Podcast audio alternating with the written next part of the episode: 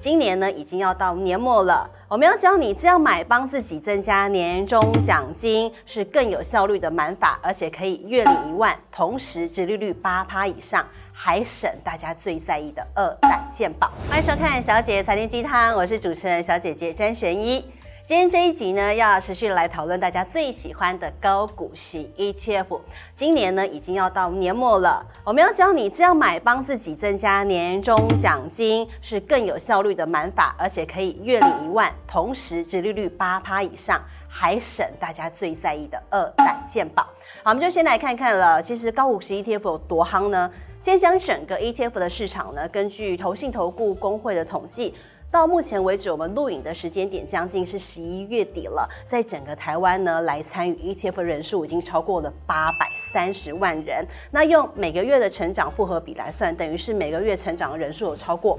四十万人，也就是大家都很热于来参与这个市场。那既然我们要聚焦在高息 ETF，所以我们今天特别关注的是，我们之前帮大家介绍过，可以自己月月配的两种组合。我们来看呢，第一个组合呢，就是之前提过的小资 Light 版，我也把它称为叫做。五六七八九版，也就是它是零零五六零零八七八配零零九一九，那配息的月份呢，就如同画面上大家看到的，每个月你都有钱可以领息。那再来看到呢，就是口袋生的 Polo 版本了，就是把零零九一九。换成零零七一三，那这样子除了是口袋要比较深之外呢，同时包含零零五六还有零零七一三，它都是元大发行的。所以如果你真的喜欢每一家商品都来一些，那同时资金也没有那么多，又想要约配的话，那我们就以小资 like 版来作为我们这一次主要探讨的主题，也就是五六七八九的版本的。好，那我们就算呢，如果你就是这种很专一，然后呢想要独钟在某一档的话，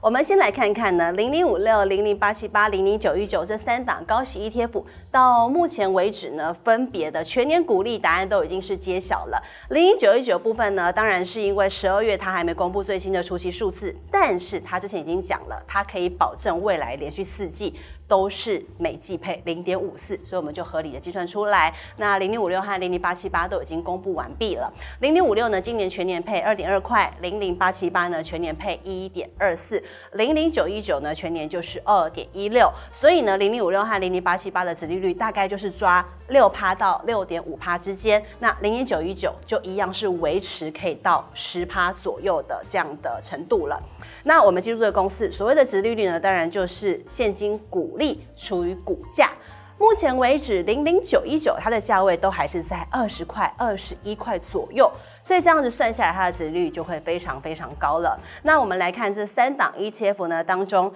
为什么它可以适合做搭配？主要当然也是因为它的产业选股逻辑不同了。零零八七八呢，它的科技比例大概是四成，那金融股的比例大概是两成。零零九一九呢，半导体四成，航运股两成。那也就是因为呢，它选到配很多的航运股，所以今年有这么好的表现。但是也提醒大家喽，包含。五六八七八还有九一九，这五六七八九在十一、十二月底都要进行成分股的汰换了，所以当中呢，这个产业的比重，我们到时候都持续来关注。那我们就以现行的状况来看，那零零五六呢，电脑资讯科技占了六成左右。所以如果说你看我们这样的产业来看，基本上呢，金融股有了，然后电脑资讯科技也有了，那零零九一九它有选到这样子叫做很标的。景气循环股，因为我们说景气循环股就是它可能今年配五块，但明年呢只配一块给你，这种还会呃落差比较大的，或者今年配十五块，明年只配一块。所以呢，选到景气循环股的好处就是当年它的股利率就会比较高，但可能它就比较没有办法平稳或平滑配息。但这三档因为都有平准金机制，所以事实上呢，都还是会尽量不要来稀释前面的投资人的权益。那我们从他们的观看来看，像是零零八七八是看过去的，那零零五六是目前为止唯一一档预测未来股利率的高息 ETF，零零九一九则是现在加未来，每年在五月跟十二月的时候换股一次。所以呢，零零九一九是现在加未来式。那零一八七八的特色就是稳。你看哦，它上市到现在呢，它基本上它的配息呢都相对的稳健，然后它的波动度也相对稳健。当然，今年是因为搭上 AI 热潮，所以瞬间变成了标股。那零点九一九特色当然就是股利率高喽，因为它的殖利率是可以逼近十趴的。虽然它上市时间比较短，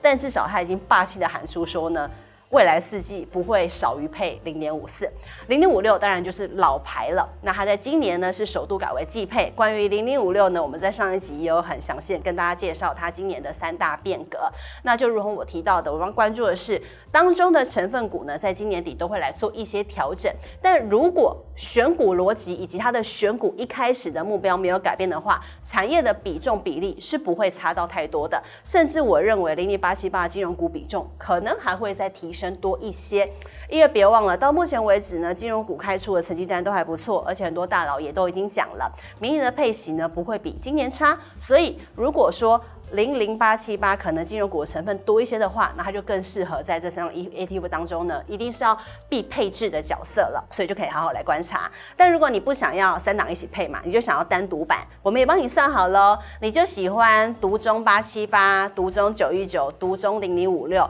你就喜欢定期定额，你就喜欢只买这一支的话，希望可以达成月领一万块。需要多少钱跟多少张数，我们已经算好了，就在这边。如果想要以月领一万为里程碑，也就是一季大约要领四万块钱，零一八七八需要的张数是九十六张，成本大约是一百九十三万。啊，零零九一九因为它的殖利率高，所以它所需的张数是五十五张，成本是一百一十五万。那零零五六呢，因为配的高，所以它所需的张数是五十四张，成本大约是一百九十五张。因为零零五六的价位当然。也是比较高一些了，这个是单独版本，那我们可以记起来，也就是说，如果想要单独透过这三档 ETF 达成里程碑的话，成本最少是要一百一十五万，那另外两档呢都要超过一百九十万，对小资来说好像也没有那么容易。那我们小资到底，我也希望做到产业分散，那我想要用这三档来搭配的话，比重。大概要几张？同样目标也是达成月领一万，所以我们叫做五六七八九月领一万的存股法，我叫做它是混合版本了。那已经帮各位算好了，你会发现了，如果是我们用这样混合版本来看的话，零零五六所需金额呢是二十七点二万，它的张数最少张的，它的张数大概是八张。零零九一九呢是二十六张，零零八七八呢是二十二张，金额大约是四十四万。那所有加起来的金额大约是。一百二十五点八万，发现了吗？基本上呢，只高于刚刚的单独全压零零九一九，但是比起你全压零零八七八或是全压零零五六，基本上呢，这个金额呢是更少的，但是它的殖利率是更高的，因为零零九一九把整个殖利率拉了起来了，所以我们这样的组合呢，可以得到零零八七八的稳。那也可以得到零零五六，因为它老牌，至少也是有种更有保障的感觉。那也可以参与它。那当然呢，我们就把它的张数降低一点，主要原因是因为它的价位是最高的。八七八跟九一九，我们大概都用二十的均价去算，五六我们是用三十四元的价格去算。那所以这样子算下来，你会发现这样的混合版。事实上是更适合小资族作为一个目标，可以先把月领一万元当成一个里程碑，然后往这样的目标迈进。所以好处依旧我刚提到的，直利率是超过八趴的。因为有零零九一九提升的殖利率，但是你也没有全压零零九一九，因为很有可能他明年就会把航运股全部剔除掉，这回筛出成分股可能就没有这么高的殖利率了。但他们还是会去努力选到高的股利为主，因为他的选股逻辑就是以高股利为主。那再来是我刚刚讲的零零八七八提升的稳定度，零零九一九提升的股利率。而五六则是大到不能倒，另外这三档的选股逻辑是互补的，所以这样的五六七八九很适合小资族来搭配。第三点就是我们一开始讲的，它减少所谓的二代健保触及门槛。大家如果都有收到这个股利的叫做这个收益分配通知单嘛，我们会去看当中呢，它会拆开，包含有股利所得啊、平准金所得啊，然后或者是其他不同的地方。那当中我们要仔细看的这个关键数字一定要记好，就是五四 C。如果五四 C 发放通道了两万元，才会被扣二代健保。也就是说呢，假设我这一季领到的钱是四万块，我就会被课税了吗？哎，不一定啊，因为当中也许呢只有一半，也就是它是百分之五十来自五四 C，那剩下可能刚好是一九八多多，也没有到两万块钱，所以就没有碰到二代健保这个门槛。你就不会被课税，所以我们要去看当中五是 C 的比例。我们以零零八七八为例来看到了，其实零零八七八呢，呃，每一季都会来公布五四 C，也就是境内股利所得的比例。呃，最近配的是零点三五，那最近的股利所得很少，就三趴，也就是说它大部分都是靠资本利得换股，它可能有操作当中赚到的钱。可是我们从历史经验来看，大概都是四十八左右，四十八趴，那甚至曾经有到五十四趴，所以我们就用一半来计算。那再看看零零五六，零零五六同样有公布它的五四 C，它的五四 C 占比大概就是百分之五十七，将近是六成左右了。那零零九一九，零零九一九，因为到目前为止是配了两次，他第一次的五四 C 只有四趴，那是为什么呢？那是因为呢，他在今年六月第一次除息的时候呢，是根据五月底他的资产来做评价。五月底当时还没有除全息，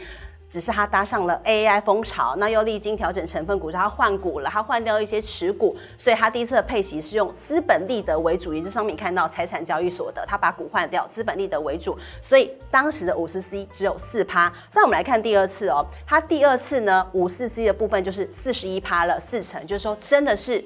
股票当中，公司发出了这个息，它再配给股民，所以四十一，我们用四成的比例来看，我们推估它未来每季应该就是这样的比例比较合理。好，那我们既然知道了各个不同 ETF 五四 C 当中的占比，我们就可以来推估了，在什么样的张数才不会触及到二代健保的门槛呢？也帮大家算出来，这个表是一定要截图的。当然，这是以目前为止我们来推估算出来每一季。它都会稍有变动，但大概误差范围就在这之间。那每一季投信也会公布这次配息当中五四七占比的比例是多少？零零五六我们抓一半，零零八七我们就抓四十八趴，因为刚刚看起来呢，呃，这一年连续两次都是四十八趴。零零九一九就抓最近这一次四十趴来计算，所以零零五六事实上三十三张你就会被刻到二二代鉴宝了。所以，如果你是选择第一个单独版本去存零零五六的话，那等于你每一次领配息都会被扣到这个二代健保。那零零八七八的门槛呢，就比较没有那么容易触及了，还有一百四十五张才会被刻到这个二代健保。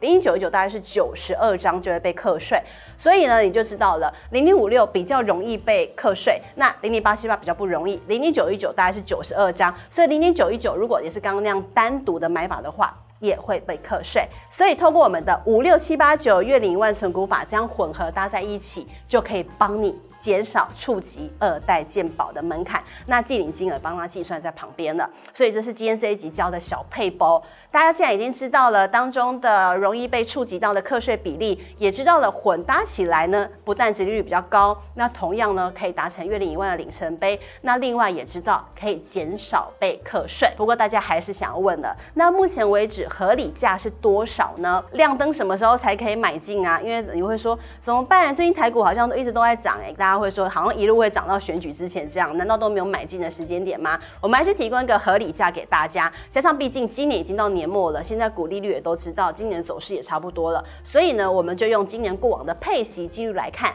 那因为每档 ETF 它的配息记录每次配出的水准不同，我们给它的殖利率标准也不同。我们就不会刻意给零零五六或零零八七八要求它达到殖利率十趴，因为他过往就也没有这样的经验。如果真的达到十趴的话，可能就是配的太多了，或者台股今天真的大跌了。那因为零零九一九连续两次都配得很漂亮，都有十趴，他也承诺了未来四次不会低于零点五四，所以我们给它是用十趴这样的要求去看待。那零零五六跟零零八七八就分别是用六趴还有六点二趴的水准来看，所以零零五六是三十六元之内都能买，零零八七八是二十元之内都能买，零零九一九呢则是二十二块钱之内。都可以买进，这是我们提供给大家呢这三档 ETF 的合理价格了。以上就是今天这一集的分享。那如果大家想要看到我们帮你们搭配怎么样的高息 ETF，或者想要了解哪一些 ETF 的组合跟内容，或者希望看到怎么样更多搭配的张数，